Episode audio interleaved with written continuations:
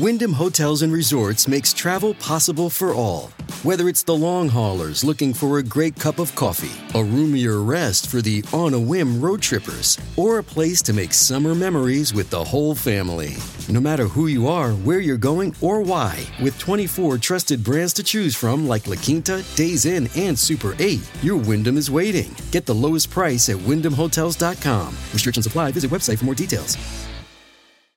Today's Callahan Show is sponsored by Podcorn. Podcorn is a marketplace that connects brands looking to advertise with podcasts who want to monetize by promoting products and services they authentically support. For podcasters like us, we use Podcorn to find sponsors for the show. We're always looking on Podcorn for great companies who understand how valuable it is to get in front of rabid fans like our audience. And that's what Podcorn gives us. We've used Podcorn for almost two years now. And I can tell you some of our favorite brands have connected with us through Podcorn. It's easy to use.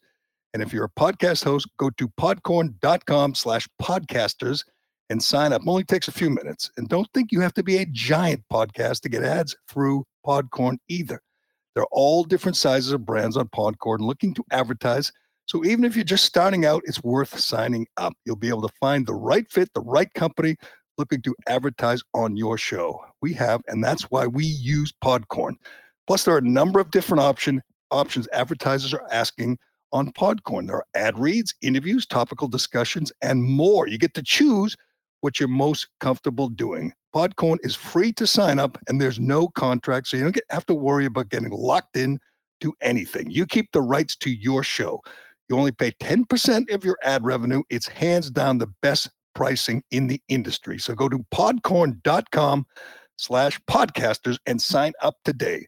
Are you looking to connect with great brands looking to advertise on your show?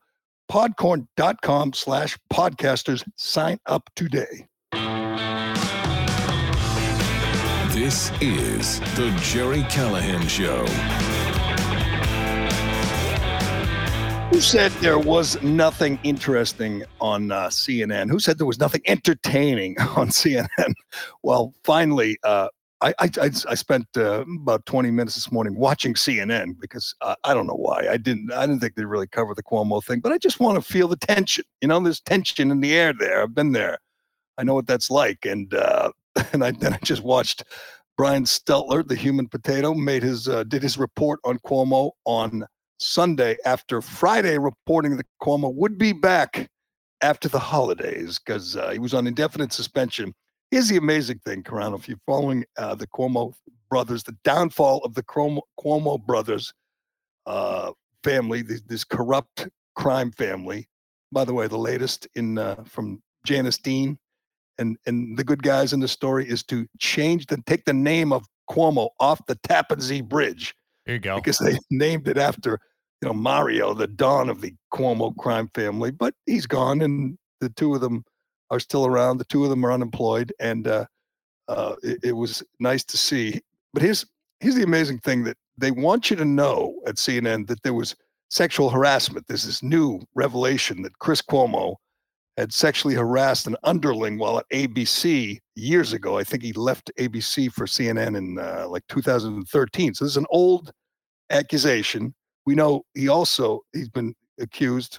I think he admitted grabbing the ass of his executive producer there. But this is a new accusation, and that was the final straw. That's why they had to fire him, no longer suspend him, fire him. So, so he, but both of them, Andrew Cuomo and Chris Cuomo, both got fired because of sexual harassment charges, right? Yeah. And they both survived much worse uh, accusations. Obviously, uh, Andrews were much, much worse. He killed 15, at least 15,000 senior citizens when he put coronavirus positive patients in nursing homes, and then he lied about it and covered it up. He survived that, but then he tried to slip the tongue into some underling at a, at a at a Christmas party or something. I mean, he's just a total creep. That brought him down. That was, you know, Al Capone going away for tax evasion. That's what that was. Same thing here. Chris Cuomo didn't kill senior citizens, but he helped cover it up. He helped with the PR campaign, and he uh, used his position at CNN to go after the women who were accusing his brother. So that was not fireable. A journalist, a prominent host, using his position, get eh, eh, get, get caught red-handed, using his position to smear the women, the young women, the innocent women who were accusing his brother. That didn't bring him down. What wasn't brought enough. him down allegedly was another charge for sexual harassment, which that's fine with me. I'm not going to nitpick. Whatever brings down creeps like this is okay. But I don't know if you'd call it irony or just consistency. these these two creeps are now unemployed because they couldn't keep the hands their hands off the help. I think that's okay with uh, I think that's okay with Chris, but not okay with Andrew. Like I'm not okay with Andrew not having his cup up come up and by um, with the elderly death thing through COVID. That may, Like, you know, I, I mean, I assume. Well, I know Janice Dean's not through with it, and I'm sure there are plenty of families who are not through with it that don't want them to drop this and and uh, continue to investigate and even charge him criminally. Ultimately, Yeah. Uh, yeah, I I think that probably won't happen. But then again, I never thought they'd bring him down anyway. He was so powerful. He had so many powerful friends. He was so corrupt. He was he was like a mob boss. You know, you cross him, he'll destroy you. He did, you know, he he did get caught up in his own power and probably thought there was no they no way they could ever stop him. I mean, you don't even uh, people don't even remember how high he was riding. Andrew Cuomo was like Fauci. He was a star He of was. the pandemic. He did daily press conferences where he would just talk for two hours, and sometimes he'd talk about his his family, his childhood, his father, his daughters, and he won an Emmy for that. The, the media was fawning over him.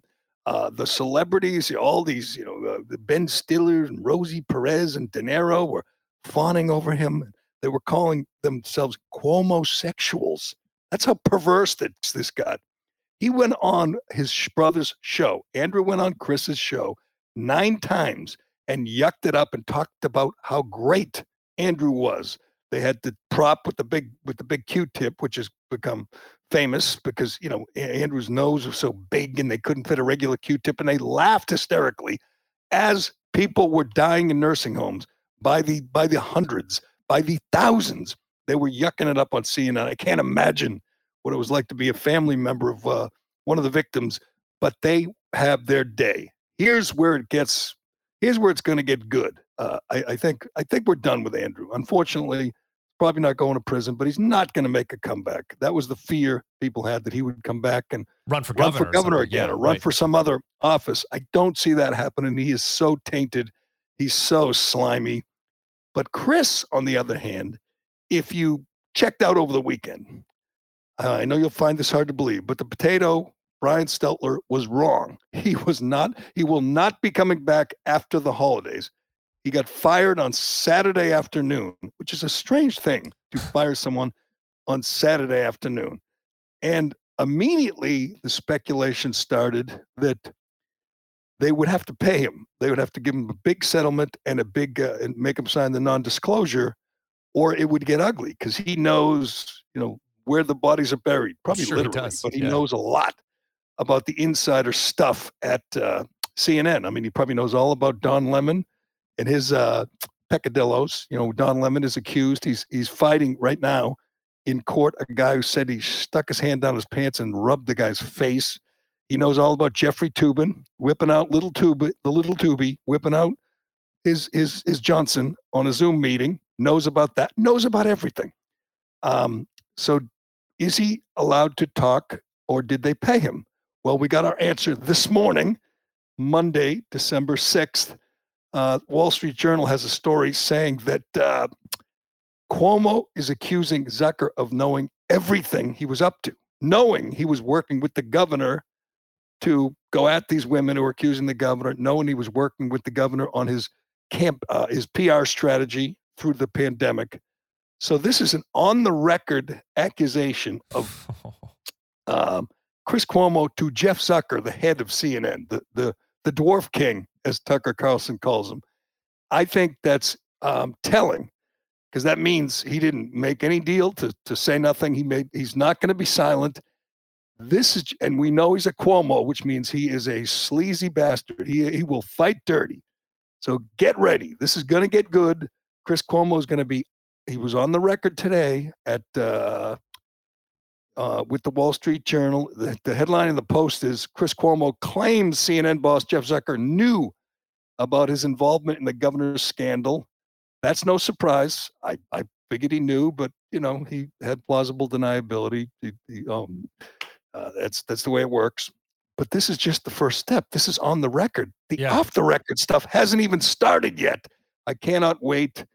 Uh, you know that little the GIF or the GIF with the guys eating the popcorn, Yes. eating the popcorn. That's me right now. I'm looking You're, forward you're looking to forward to it. This uh, Yes, this yes. this headline saying that protected. That's a strong word because it's not just know about it. It's also it's also shielded from accountability. That is a good point by you, Corrado. Protected. He knew. See, does, does anyone doubt that? He No. knew. Chris Cuomo, if you know what, you just if you know him, and Zucker did, stuff, you know he's got no moral standards. He's a Cuomo. You know that he's close to his brother. You know he has connections in the business, so you know he's making phone calls, trying to help him with damage control at the least. at the most, he's literally trying to destroy the accusers.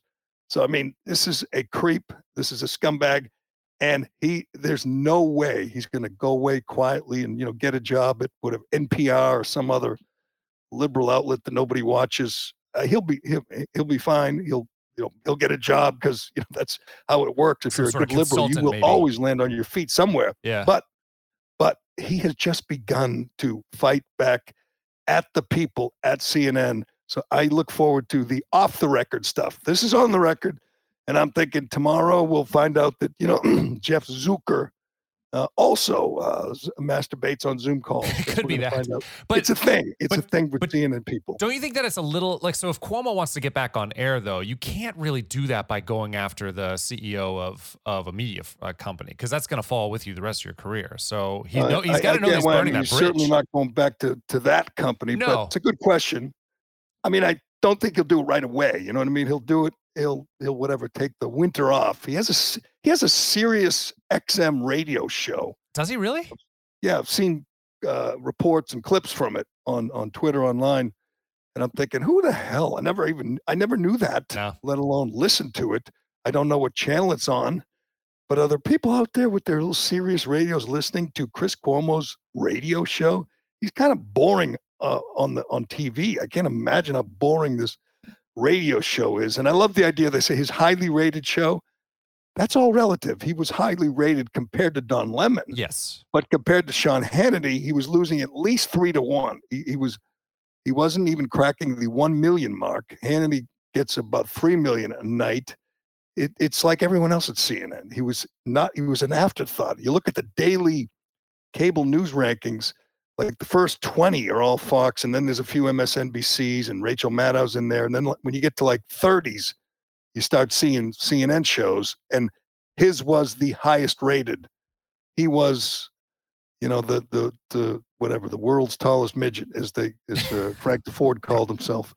He, you know, he in a, in a very um, forgettable cast. He stood out among the others, but it's uh, just begun. I'm looking forward to it. I might have to start occasionally watching CNN. He pretended he and Don Lemon were good buddies on the air. They had these long crossovers where they talked about how much they love each other.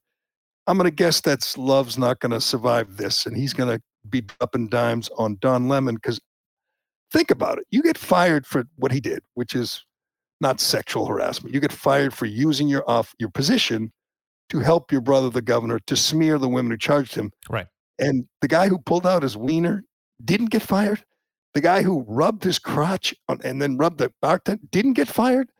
You look at that and you say, the, the, you know, this isn't fair. This is not. A, this is a double standard. So what do you do if you Cuomo? You call. You got a whole list of numbers of people in the media, and you just start dropping dimes. So it will get good. I don't think. I think this means there is no uh, non-disclosure. So I'm looking forward to it. I'm having fun, Carano. Good. Yesterday was a fun football day, and tonight is uh, even better. Monday Night Football. Patriots, the best team in the NFL, against the Bills in Buffalo. Used to be a joke. The Patriots Bill game, Bills games. This is not. This is a good one. I'm looking forward to it. College football was great. Well, not great. Was was was fun over the weekend. NFL was a blast yesterday. I'm having a good time. Chris Cuomo goes down, down hard, in flames. The Crumbley parents, uh, what's their names? James and Jennifer, went on the run for about what eight hours. Yeah. They took out four thousand dollars out of the ATM and went on the run. I initially, and I'll plead guilty to this. I I, I hear this and I say, ah, that's ridiculous, charging the parents for being. And I just figured they weren't, you know, They're just bad parents. Yeah, right. It goes so far beyond that. We'll give you the details. I, I watched the DA, the DA Karen McDonald's press conference, and I thought it would just be uh, these parents were careless. They didn't lock their gun up or whatever. It's so far beyond that. These are the worst parents in the world. I'm glad they got caught. I'm glad they're in jail right now, in the same jailhouse as their murderous son. I will tell you about, uh, I'll tell you why these are the worst parents in the world. And the Washington Post has a bizarre story about Eric Clapton. 76 year old Eric Clapton. Finally, they decided he's a bad guy. The, you know, the, the, the establishment has decided that Eric Clapton is a bad guy because this rock and roller decided to rebel against the against the establishment, against the state, and they don't like that anymore. As I pointed out before, rage against the machine is now rage in dutiful service to the machine. All these alleged rock and rollers, you know, Springsteen and are are servants of the state now. It's Yeah. kind of scary. And one guy, I shouldn't say one, two guys, uh, Eric Clapton and uh, and Van Morrison stepped out of line, and they will not have that. We'll tell you about that story and a whole lot more on today's Callahan Show, brought to you by DCU. Do you love your car but hate your par- car payment? No problem. Refinance your car today with DCU, and they can help lower your monthly payment, lower your interest rate, or both. Applying is easy, and their own loan experts will help you find the loan term and the payment that fits into your budget. Get out of that high rate loan and get the interest rate and the payment you deserve from DCU. Learn more and apply today at dcu.org slash refinance, insured by NCUA membership required. All right, we got so much to get to. What do you want to what do you want to go now? Uh, Carl? I'll talk I- about I- it. You want to talk about the Crumbley stuff? I think that'll be faster Well, than the Like, Clapton. the Crumbley stuff is fascinating, and I'm gonna. And here's here's why is because, like I said, I feel I, I would I would probably talk about this without knowing what the hell I'm talking about. That's been done before, right? You say, oh, they're arresting the parents. That's overreach. Bad parents, you know, they're neglectful, or maybe they weren't paying attention. They didn't lock the gun away. They didn't see what their son was doodling on his desk. Um, don't don't don't be that guy. All right, don't be that guy that just has a kind of a cursory look at this and says, ah, that's. Uh, I, I dealt with these people on Twitter after I tweeted about it because I could not believe what I was watching when I spent five minutes watching District Attorney Karen McDonald in a in Oxford, Michigan, talk about the parents. It's incredible. Um, I mean, they they didn't they, weren't careless. They weren't reckless. These people were complicit, and I don't really understand why. But uh, James and Jennifer Crumbley, they're the parents of Ethan Crumbley, the troubled 15 year old who took a Sig Sauer pistol to school last week, shot, murdered four classmates. Uh, we heard a lot about Tate Myre, the uh, the football player, the heroic football player who who rushed the shooter and lost his life. Um, I tip my cap to the Detroit Lions, who, by the way, won for the first time. That was an amazing finish in that game. And Dan Campbell, their embattled coach, first thing he did when he came gave the game ball to the people of uh, uh, to the victims of Oxford, Michigan, and listed their names, not just the four dead. He listed all the injured right. too. It was a very classy move. Quarterback Jared Goff, who stinks, except he won the game, so I'm gonna we'll give him a pass. And then he dedicated again the game to the uh, the victims in Oxford. Um, I saw Al- Albert Breer from Sports Illustrated tweeted. He said, "I hope this makes people in Oxford feel better." The Detroit win, and then he deleted and apologized.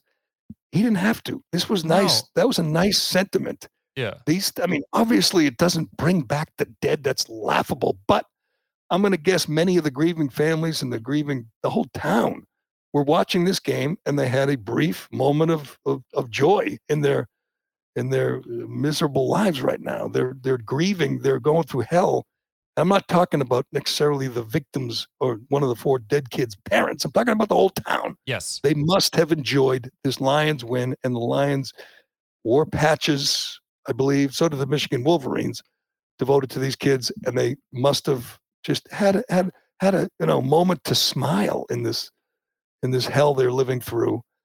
Anyway, the uh, the, back to the DA. She does this press conference and she it describes what these parents did. Here's all you need to know: they bought him the freaking gun for Christmas. Yep. He's 15. He's not even. It was illegal. He went to the gun store with his dad, James Crumbley. James Crumbley buys the Sig Sauer, and then the kid tweets about, "Yay, look what I got! You know, I got for Christmas." You look at him and you know he's got issues. Obviously, they knew he had issues. They're his parents. They knew what kind of uh, depression, kind of thoughts, dark, suicidal thoughts he had. He he wrote them all down on his desk. By the way, a teacher saw them and didn't do anything about it. they Well- call the parents into a meeting Right. into a meeting at the school. The parents go in the meeting, their son's in the meeting. He's got his backpack with him and the gun in the backpack. Nobody thinks to look, nobody thinks to, to, to search it. Parents, principal, teacher, nobody. They have this meeting in the morning. They send the, the parents leave, they send the kid back to class.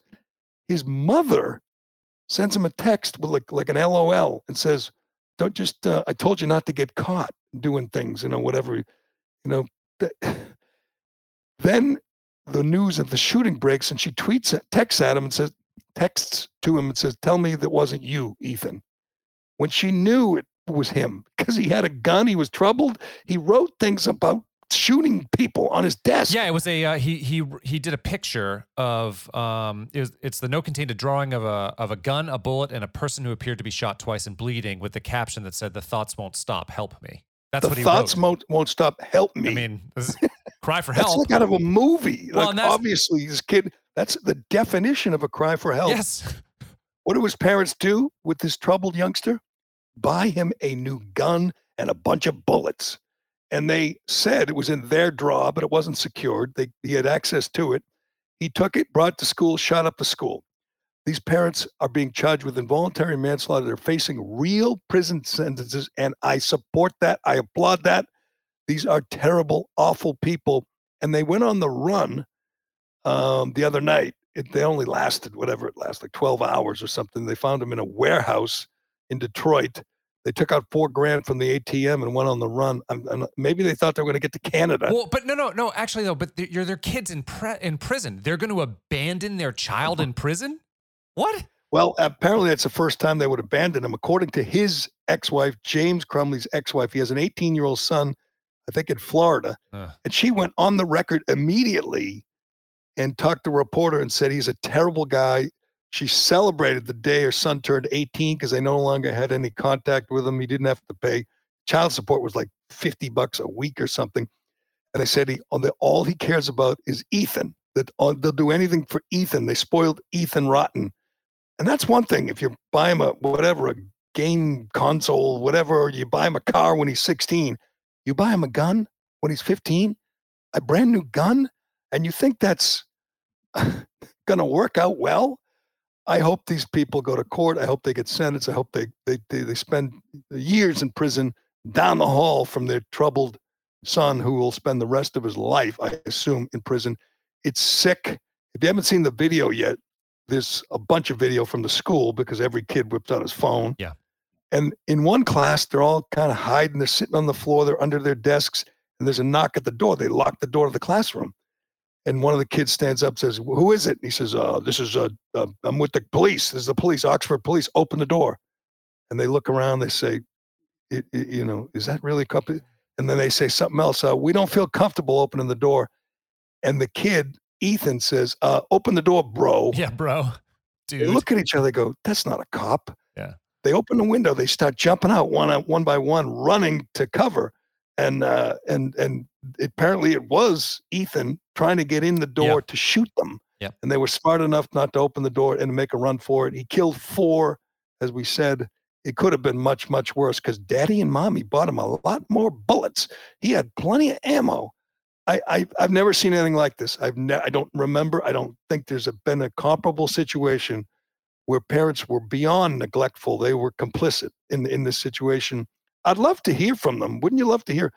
What did you think was going to happen when you bought your depressed, suicidal, uh, troubled son a gun. I mean, what, what do you think he was going to go out and like shoot beer cans well, that's in the, the thing. backyard? I mean, I had guns growing up, and uh, I, I, I, I didn't. None were officially mine, but like I shot. I was a Boy Scout. We shot at Boy Scout camp, all sorts of stuff: twenty twos, nine millimeters, rifles, uh, pistols, all sorts of stuff. But Really? I, was a Cub Scout. I never touched you, a you're a. Cub Scout. That's a little young. When I, I was a Webelo. We never touched. I bet you gun. were, but that, yeah, that's in between Cub Scout and uh, and Boy Scout. So It stands for something. Something we blow something. I don't know what, but Uh, uh, no uh, one. I, I up, was please. not a. I was not a good scout. It was not. Didn't didn't, I didn't, click with I me. didn't love it either, but but it was pretty. It's pretty normal for a for a you know for a maybe not as much anymore, but when I grew up, it was pretty normal for kids to to learn In how New to shoot. Hampshire, Uh, Massachusetts actually at the time.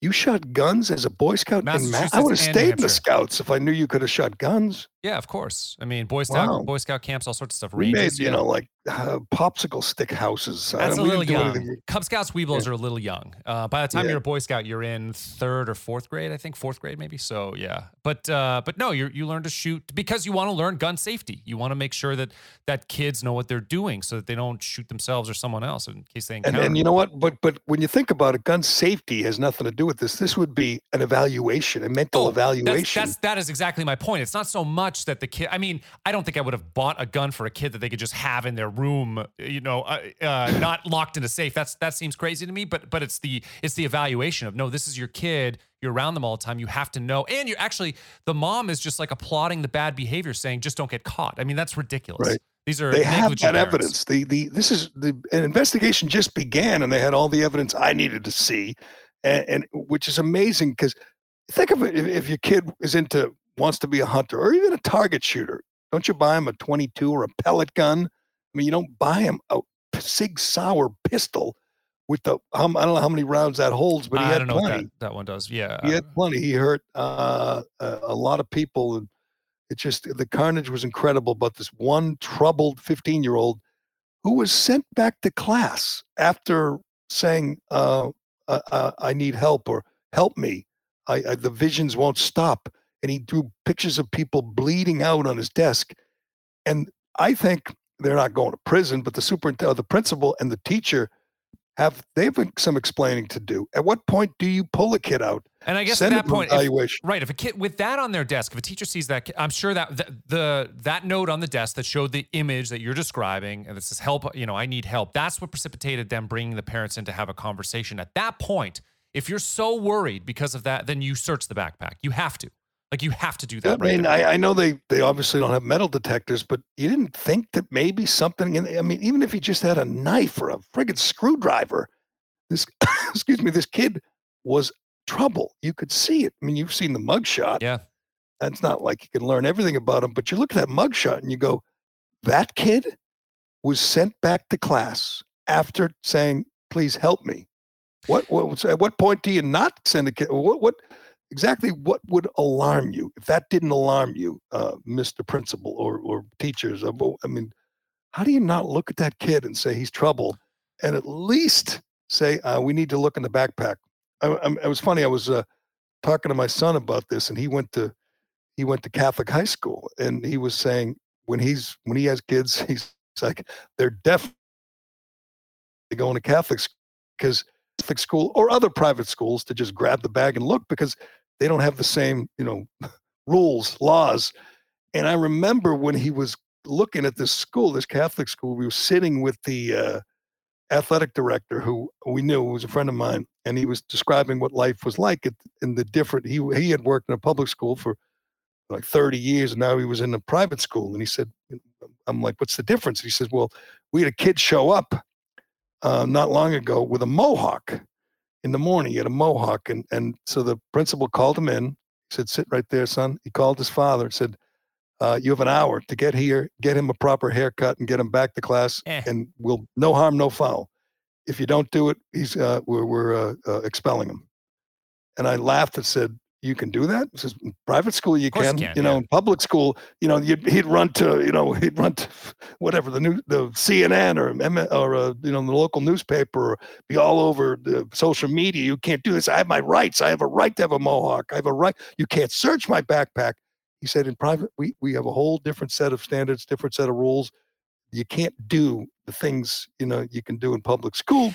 So I don't think, and I could be wrong. I don't think you get away with that in public school. They're thinking about you know what what are Oh, the there's rules, so much bureaucracy. You could get right. You could just get fired. Like yeah, dinged. Fi- not really fired. I don't know what the what the concern is, but but yeah, you have to follow all these like uh, all all these rules. But the parents. So it was the parents were at that meeting. The teachers were at the meeting. The principal was at that meeting. All three of them. The parents knew that the kid had a gun. I mean, the, the at least you know in the in the teacher and and uh, defense of the the principal, they probably didn't know the kid owned a gun. The parents did. I The wonder- parents right. said I wonder. there. See, mom and dad sitting there with their son. They'd see the backpack Ugh. on his Yeah. you know, whatever, his feet on the floor in his lap.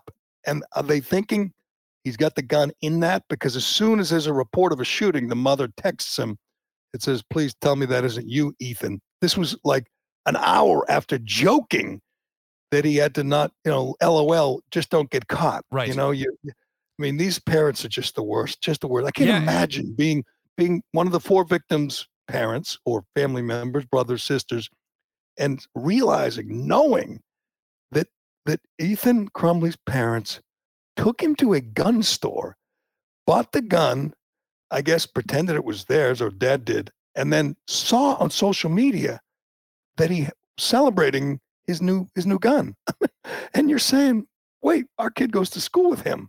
We can't you can't do that. But I guess I guess nobody the the, the alarms did not go off well everywhere. from a from a even from a philosophical level too if we're deciding that 18 years old is is adulthood when they can someone can you know be responsible for their own actions enter into contract and all that stuff then it's parents responsibility to make those decisions for a kid or or to to be liable up until that point so i, I I- 100% agree that they're liable in this case You know what's you know what's amazing, Kronos? I haven't seen any defense of them. Usually, especially in gun stories, you get two sides, you get the debate going, it gets red hot right away.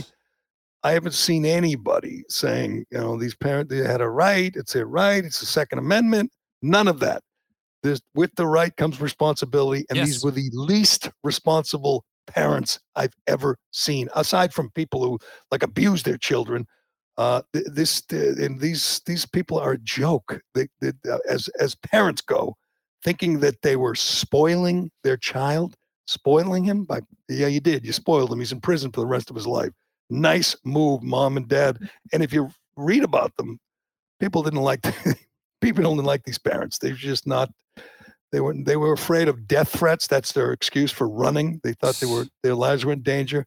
Uh, I don't think so. I think they thought they were going to get to Canada and uh, then what happens? By the way, if you get to Canada, you're not free, are you? I mean, no we no no i mean you have to fake IDs or treaties? Aren't we like Yeah. allies? I mean, maybe if you got to Cuba, got to get to mexico actually where and try to and hide getting to Canada doesn't do much for you. It I don't doesn't. know. Whatever. They didn't make it. They were a mile away in some warehouse, some artist's warehouse in uh, in Detroit. Uh, but they got caught. They're in prison. They're going to be arraigned, and I have a feeling the people are going to hate them.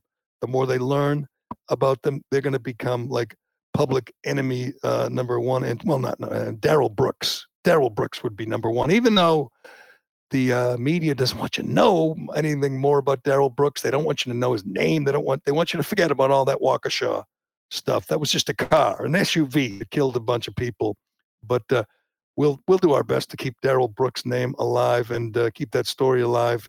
I think Wisconsin people were busy uh, acknowledging, you know, the victims of Waukesha. Michigan people were. I mean, it just was a battle of uh, grieving towns or grieving communities. It's it's uh, it's the state of America. Football games were played, and everybody at the end was saying, "This is for the people who got murdered in our in our community." It just and I don't think there's anything wrong with that. Like I said, I think football made some people feel good in uh, in Oxford, Michigan yesterday, and uh, I don't know. I don't know why that's a problem. But all right, we got lots more to get to. Um, uh, we got uh, football talk, and we got uh, this bizarre Washington Post story. I knew you'd. Uh, I know you'd like this because Yeah. uh, you know the, it's it's a guitar guy. It's a it's a musician, a music story, but it tells you a lot about the state of our country, or our not just our country of, uh,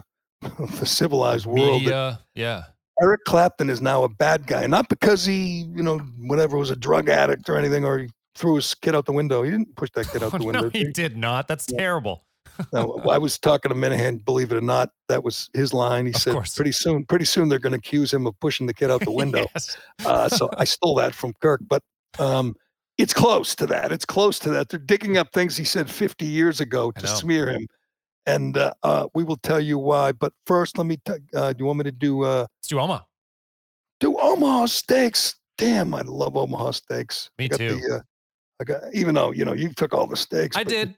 I'm not took all gonna. the steaks. Can you blame me for that? I don't care. Right. I at first I said, "Damn, uh, where all the steaks? Where all the bacon wrapped fillets?" And then I, it. realized you stole them. I did. But I'm telling you, I it, it introduced me to these hot dogs and these burgers, and I'm I'm okay with it. You can we can do the same thing next time we get Omaha. You can have the steaks. I'll take the burgers and the hot dogs because they're so damn good. You can have the scalloped mashed potatoes. Sounds good. I will have the uh, the caramel apple tartlets. How's that? Perfect. Those are all in the perfect gift package. The perfect gift package is the per- is aptly named. I will say that it's the perfect gift. Christmas is right around the corner. You're already worried about what to get that special someone, dad, your brother, your mom, whatever. This is this is a great idea, and I'm not kidding. I got this for my birthday in the summer. I hope I get another one for Christmas because I, I can't tell you how much I enjoyed it. Omaha Steaks makes it easy to send family and friends an unforgettable gift that's guaranteed to be loved. Go to omahasteaks.com and enter Jerry, G E R R Y, into the search bar to order the perfect gift package for just $99.99. You get 25 entries, entrees, like the world famous bacon wrap filet mignons. How are those anyway, Corona? Oh, Good? amazing. They're great. Yeah. Maybe next time I'll keep the bacon. You can have the filet. Um, no, However you want to do it. chicken breasts, sides, desserts, and so much more. When you use code word Jerry, you'll also get an additional eight Omaha steak burgers for free with your order. And these are awesome burgers. We've all heard about reports of shortages and shipping delays. So don't wait. Order the perfect gift package today at omahasteaks.com and you'll get eight free burgers when entering the code word Jerry. Achieve gifting greatness with Omaha Steaks. Incredible flavor, incredible value, and 100% guaranteed. Omahasteaks.com keyword jerry. Uh also uh the long game? Am i doing the long game now? Yep, that's right. this is interesting. Let me tell you this is a, a new sponsor. We're excited to have them from the uh, recount. Uh, if you know us you know that sticking to just sports in 2021 is impossible we tried that was a, a while ago but you just can't do it there's just too much going on sports doesn't just affect our culture, but it drives our culture, which is why LZ Granderson and Will Leitch bring you a brand new, not just any old sports podcast, The Long Game with LZ and Leitch. The Long Game with LZ and Leitch dives into the most important topics that are at the intersection of sports, business, politics, and culture. Sounds familiar, doesn't Does it? sound a little God, familiar.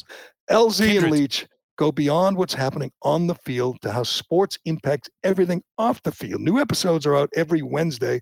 So head to the recount, therecount.com, or go to your preferred podcast platform to listen to the most recent episode. That is the long game with LZ and Leitch. All right, we'll get to. Um, uh, you know what? I'll, I'll, I'll, we'll, we'll finish with football because I'm excited. I'm, I'm in. I love when football season gets intense. I heard Tony Romo saying that feels like playoff time. It feels like a pennant race, and it does. Not just because the Patriots are the number one seed, but there's just a great Monday night game coming up. But first, this story uh, on um, Eric Clapton in the Washington Post. Let me get it up on my screen because I found it amazing. And uh, I've was, been hearing uh, about this Clapton thing for months now, Yeah. um, uh, about him and and the COVID stuff and and uh, and the vaccination stuff. So I, I'm a little surprised that I guess I, I guess it came to a head now, or maybe they maybe because Robert Cray wanted to go on the record. I, I don't know what precipitated this, but this isn't a new thing. right. It's uh, well, he made the record with uh, with Van Morrison. Yes, And um, as we've talked about many times, it is it's undeniable. The the it, it- it's there's a lot of like little memes and comics uh, uh, uh, about um, people who think they're you know anti-establishment, who think they're rebels, but most of the rebels now are on the same side as the the the, the federal government, the House, the Senate, the president, uh, academia. uh, big tech, big media, Hollywood, sports. They're all on the same side. They're on the side of the the state, the the establishment. So what does it take? It's a larger, you know, philosophical question. What does it take to be a rebel these days? And I will tell you what it takes to be a rebel because I, I watch this pretty closely. All these rock and rollers, as we mentioned, you know, Springsteen and you know Bon Jovi, and they're all uh, you know my guy Jason Isbell. I mean, some of my fa- I, I point out all the time. You can't pick your musical favorites on politics. No, you'll never like. I'd be stuck. I'd be yeah. stuck listening to the Gatlin Brothers and uh, Kid Rock. you know, right. nothing against them, but I would like you know a little wider variety of music anyway. Yep. And I I love Springsteen. I hate his politics. Um, there's a there's a guy Aaron Lewis who used to be uh, he is the singer for Staind, heavy yep. metal guy, but he's kind of gone country. He has a great song called "Am I the Only One?" Uh, uh, who's sick of the lockdowns and the masks and everything, and it's kind of a, a, a it's a country, slow country song, but it is an anthem for the real rebels, the people who are questioning the lockdowns, the the uh, the shutdowns, school closings, the masks, the the way the the damage the government has done with their overreach. Uh, anyway, you don't have a lot of people who used to you know be rebels who are now uh, uh, being being uh, uh, honored for that, or respected, admired for that. No, Eric Clapton is a icon by any definition, a rock and roll god, generally considered the best guitarist, or you know, second best behind Jimi Hendrix. Where would you place him? Not even anywhere anywhere near the top. I mean, he's a, he is a uh, he is a mediocre guitar player when you compare him to some of his peers. I would say that he's influential, though. Uh, he was doing stuff earlier that other people aren't, but weren't, but he's not he's not a great guitar player, but that's fine. He's I mean, uh, in the Ray Rock Vaughan, and Roll Hall of Fame for four dip, three, isn't it? Yardbirds, Cream, and uh, Yardbirds, and, Cream, and, and then himself. And, uh, Derek and the Dominos, yeah. or or or uh, solo. Um, right. Just a, a, legend, an icon. Yeah. And but he's sitting back watching the damage that the government, you know, the whatever blue state governor, uh, governors, mayors, the president in this country, the prime minister in his home country, the the damage they're doing, and he said he questions that. You know, that's what you used to be allowed to do: question authority. He was asked, I believe, by Van Morrison to team up on a on a anti-lockdown song, and he did. Yep. This upset all the establishment, you know, uh, uh, uh, sheep including many in the rock and roll world that, that don't want to question lockdowns, that demand you get vaccinated, that, that that won't play concerts unless everybody proves their vaccination status. Yep. Even if they've already had COVID, even if they have a religious exemption or a medical exemption, they don't care. They are 100% in lockstep with the, the state. Well, I wondered about this because, you know, this is how it works. You you go against the the establishment. They come to get you one way or the other. They do. They're going to get you. Well, there, someone put the hit out on Eric Clapton, and uh, the Washington Post, a guy named Geoff Edgers, does this massive story about him. And here's my favorite part, right in the uh, second sentence, uh, Carano. Robert Cray is a guy that uh, that has worked with Clapton, knew, known him for how long? Fifty years. Yeah. And uh, he said uh, Clapton was a one-time musical hero, became his mentor and his friend, and he released his first protest song in 56 years of recording. Only it wasn't about George Floyd or global warming. Clapton's mid-tempo mid-tempo shuffle, a collaboration with Van Morrison, went full anti-lockdown, taking aim at the government for trying to control a global pandemic by shutting shuttering restaurants, gyms, and concert halls. This is the problem they have. And by the way, Cray says the one of the uh, lines of the song is, "Do you want to be a free man or a slave?" Right. So that upset them. That's like, what it, that's that's it, it. Literally. That was it. That was a that it was that sentence that set Cray off. So you can't, you know, you can't. You want reference... to be a puppet or puppet or a slave. I mean, lots of songs say, yeah, you know, uh, metaphorically use the term slave. It right. doesn't mean it's not comparing restaurants whose business restaurant owners or gym owners whose, whose life was destroyed by this uh, authoritarian measures from the government. It's not comparing them to slaves. It's just using the term slave. Anyway, so they aren't upset that more uh, that uh, Eric Clapton's making a protest song with uh, Van Morrison. They're just upset that it's not about global warming. Yes, that's what it is. First paragraph, second sentence. Their their lament here is that it's not about George Floyd. By the way, what would a protest song about George Floyd be? He was murdered by a bad cop. The bad cop got tried and sentenced. He will die in prison. He'll go to prison for life. George Floyd's been deified, a, a, a you know, a nobody, a criminal. What would you protest? There was no racial element. They never proved any racial animus at all from Derek Chauvin. It was just a violent crime, and the perpetrator was punished. And that's good. The law worked. So what are you protesting anyway? Anyway, or are you protesting global warming? So Robert Cray, his lifelong friend, wouldn't turn on him. He has decided he's not his friend anymore. If he just sang about global warming, I mean, how ridiculous is that? This is actually affecting people's lives. This is actually hurting children who didn't go to school for a year. This is leading to uh, a spike in drug overdoses. We lost over 100,000 people in this country to drug overdoses last year. There's unemployment, bankruptcies. We've cost the economy trillions. And two old time rock and rollers have these, I don't know, independent thought that maybe the government's gone too far. Let's make a protest song.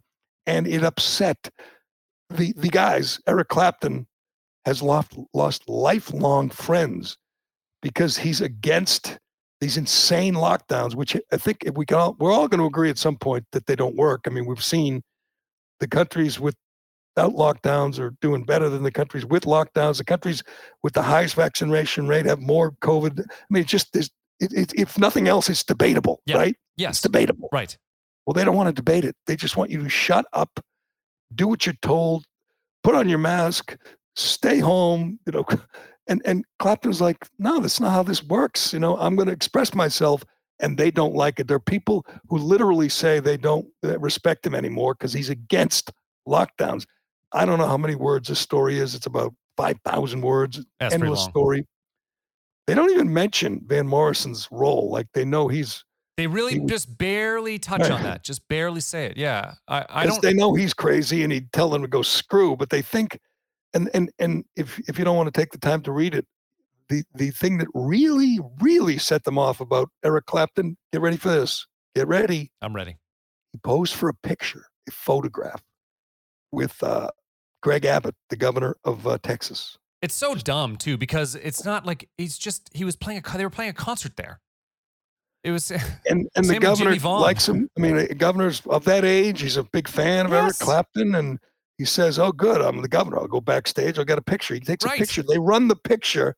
Uh, uh, obviously, Greg Abbott's in a wheelchair, so he leans down to take a picture, and this upset them. Like he took a picture with a governor who's not a crazy liberal. He's you know he's against illegal immigration. He's uh, his his state is not locked down. He's very friendly to business and it's it's a great state to i mean hell everyone's moving there tesla's moving their headquarters there. Joe rogan moved there. So this governor he's the enemy of these people like this guy Edgers who wrote the story and cray and everyone else who's turned on on uh, on clapton it's and bizarre The, the the worst part is this frame job um, that uh, who's this author? Uh, Edgers, I think his name. Geoff Edgers, edgars. Whoever. This they they they don't have. There's not a lot of juice there. So what they have to do is try to paint the picture that people who are against lockdowns are racists. So they bring up uh, this thing from 45 years ago. Now Right. at the time, he okay. So Clapton said some bad stuff. He did. He absolutely did. In 1976, he was on stage in Birmingham and he said, uh, he basically was saying, I only want white people in England. And that sucks and that's terrible. But he was also like off his rocker on heroin he and was on alcohol. he was, on a huge heroin he problem. was drunk he was He and- regretted it afterwards. And I'm not I'm not saying that what he said wasn't bad. It was bad, but he regretted it afterwards and it was 45 goddamn years ago. Why are you bringing that up in in uh to in this article? It, it doesn't make any sense to me. by the way he's uh he's vaccinated no, he's but vaccinated. that the other thing. matter He had he's vaccinated and he had a bad um, reaction to the vaccine. He lost use of his hands for two weeks, and so you can't blame him if a light goes on and says, you know what? COVID is a risk in in a riskier scenario in a risk in a riskier world or in a risky world. You need more choices. You need to be able to choose how you want to encounter that risk. For some people, a certain age group um, with certain um, certain maladies, it makes sense to get the vaccine. But for others, it doesn't. And for him, Right. he's like, I made the choice because I thought it was the best move for me. But then I I I'm, I was afraid I wasn't going to be able to use my hands anymore. That is an it- adverse effect. it's it's frightening that Eric Clapton. You're right. They dig up something from 45 years ago to say, oh, maybe he's not such a good guy. We like. maybe he's not such a great uh, model or example or role model for us. Because all the you know rock and roll guitarists, they all uh, idolize him, but you know, not anymore because he is against lockdowns. And he points out, or they point out, supporters that he just loves to play live. That's his life. He Yes. wants to play shows. And when they shut down concerts, he it affected him. It pissed him off. And he was like, you know, what what are we doing here? We- We're not living our lives. So they make these songs. He's made a couple of them, I- I believe, with Van Morrison, and that it just upset these tools of the state. These these these pathetic sheep like like Springsteen or Tom Morello or the rest of them. They just can't stand the fact that one of their own, a rock and roll icon, would dare think for himself. It's a bizarre piece, but it tells you it's a look into the mentality of the the hard left because this is how they think of everybody. Look at- Everybody who's not completely on board, anybody who even dares to speak out against uh, lockdowns or masks or whatever ma- mandates is an apostate. You know, Can- you're how dare you? Did It's- you, uh, incredible. Did you see this quote that uh, that Edgers pulled too from this uh, associate professor of medicine, Joshua Barocas, who said, "We're looking at millions and millions of oh, he's not wait, um, we're looking at millions and millions of people worldwide that that he could he could reach. He could be a global ambassador. Instead, he's choosing the chosen the pro COVID anti public health route. Pro COVID? You think Yes. Clapton loves COVID? Idiot. Pro, COVID, the pro COVID guy is Fauci, the guy that doesn't want COVID to ever go away, that loves COVID, that loves the panic. That'd be Fauci and all the people around him. Pro COVID. So the guy won't come out and say, stay home, lockdown. Um, That makes uh, him pro vac- COVID. vaccinate your pets, you know, wear the mask in the shower because he will not panic, sell, peddle the panic porn. That means he's pro COVID. These people are disgusting and despicable. I was never the biggest Clapton fan, but I am now. I'm gonna put. I'm gonna put uh, oh, uh, Layla. I'm gonna crank Layla there you go. Some Derek Which- and the Dominos. Yeah.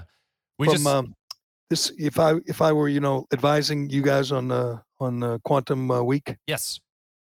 rank the perfectness, for lack of a better word, of songs in movies. What songs fit the best ever in a movie? I would put Layla in in uh, Goodfellas second all time To what?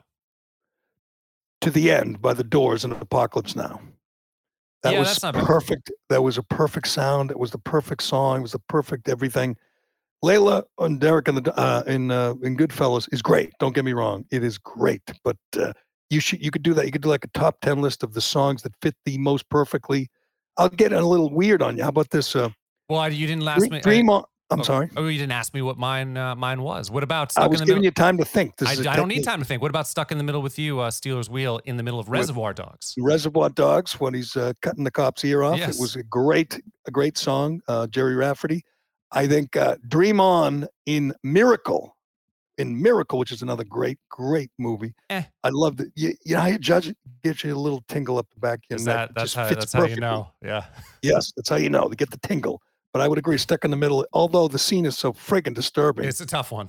gives you nightmares. But uh, it is a good one, a good, very good one. But uh, all right, um, uh, we got to move on here from uh, Clapton. You want me to do Shea, and then we'll do uh, uh, we'll do football. We'll get you ready for football. Yeah, let's do that. I we've been telling you about Shea Concrete for a long, long time. Today we're sitting with the man who makes it all work, the man in charge of the whole place, my brother-in-law Greg. Hey Greg, seems like business is booming at Shea Concrete. We're cranking it out, Jerry. Well, uh, I, I, I'm I'm just wondering what's holding you back these days. We could use some good help. You need people. We need people. How many people do you need? At least 20 people. Twenty. Well, what kind of people?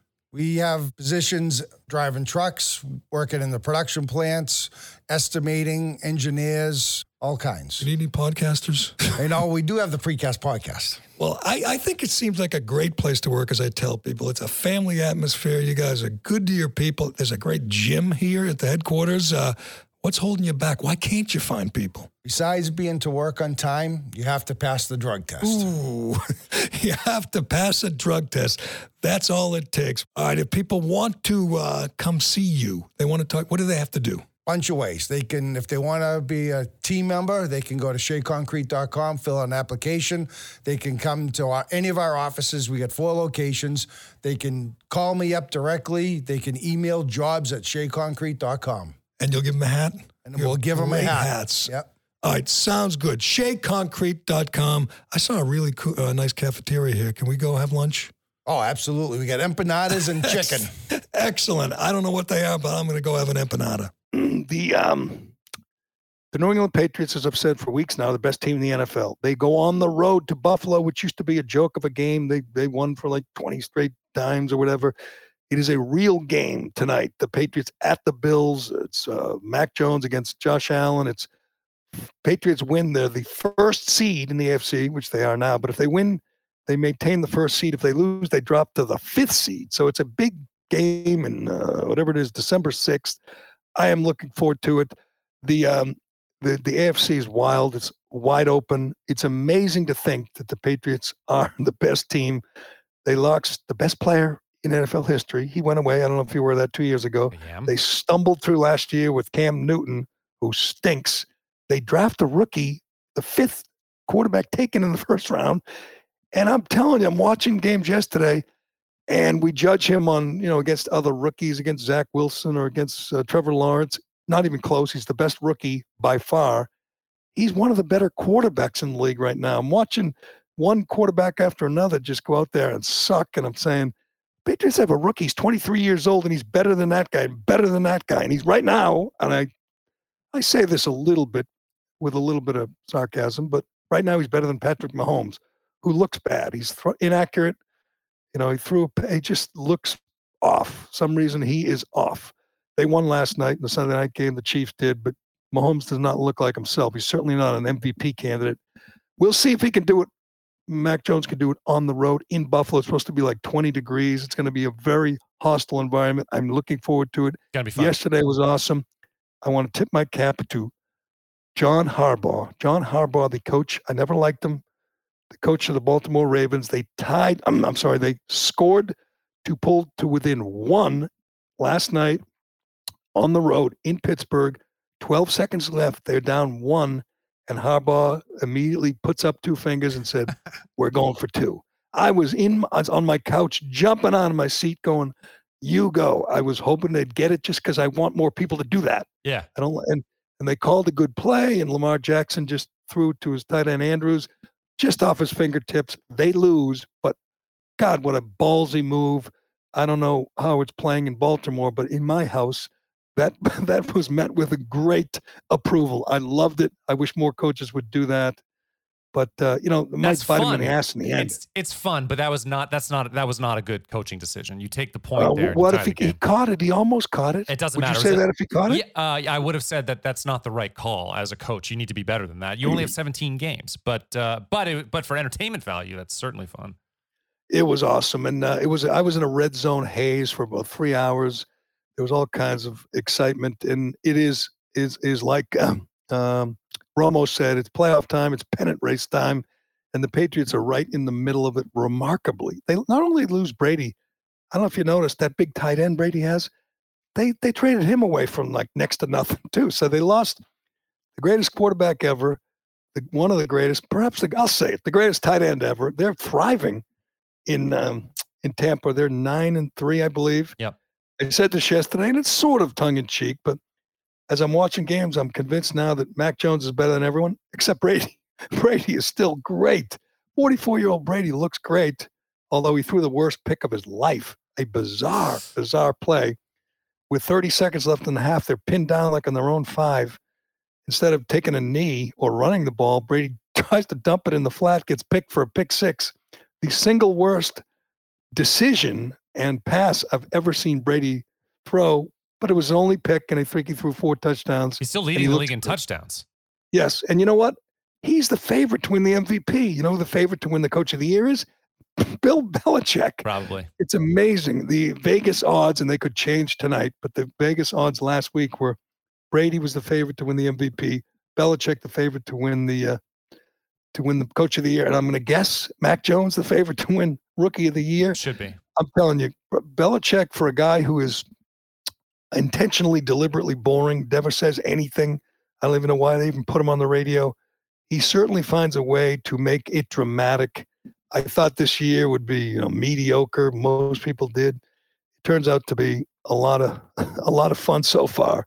You're right, 17 games. I got that stupid 17th game like it. which is just idiotic. 16 was just a nice even number, you know, nice, worked out well. The season ended like on January 1. Now it goes beyond that because they had to have one more game. And by the way, it's such a brutal game. You watch it, and there's just- one of the San Francisco guys got, you know, the ambulance came on the field because his neck got snapped back. I don't even know his condition, but all kinds of serious injuries over the weekend. They, they decided to do that one more extra time just for a few dollars more. It's crazy, but I can't say I don't enjoy it. You know, I sit back, w- watch this like I'm, you know, watching Gladiator. I'm looking forward to tonight. Definitely, I, de- I can't wait. This is this was uh, more uh, the most hyped game I think in the last uh, four or five weeks. No, it's amazing at Buffalo, I but know. it'll be it'll be wild. The Patriots will win. They just they're on a roll. They're the hottest team. They're the best team. They're the best coach team. They have one of the best quarterbacks. But uh, I'm looking forward to. I used to dread these because I had to get up at four in the morning, and Monday night football ends at like midnight, and then you got to watch the post game, and then it just wrecked you for the whole week. But don't have to get up that early anymore. So No I am looking. I'm looking forward to it too. It will be fun. I'm picking picking the Patriots to win again. That'll be seven in a row, I believe. Just an amazing season so far. But uh, we shall leave it there, Carano. Uh, thank you to everyone for watching, for listening, for commenting. Uh, we we uh, we will stay on top of these stories. We'll follow the Chris Cuomo drama because he's going to start dropping dimes left and right. I can't wait to see that, and we will uh, let you give you the latest on the Crumbleys, the worst parents in the world. But uh, we will leave it there for today. I'm Jerry Callahan. This is the Callahan Show, and we will do it again tomorrow.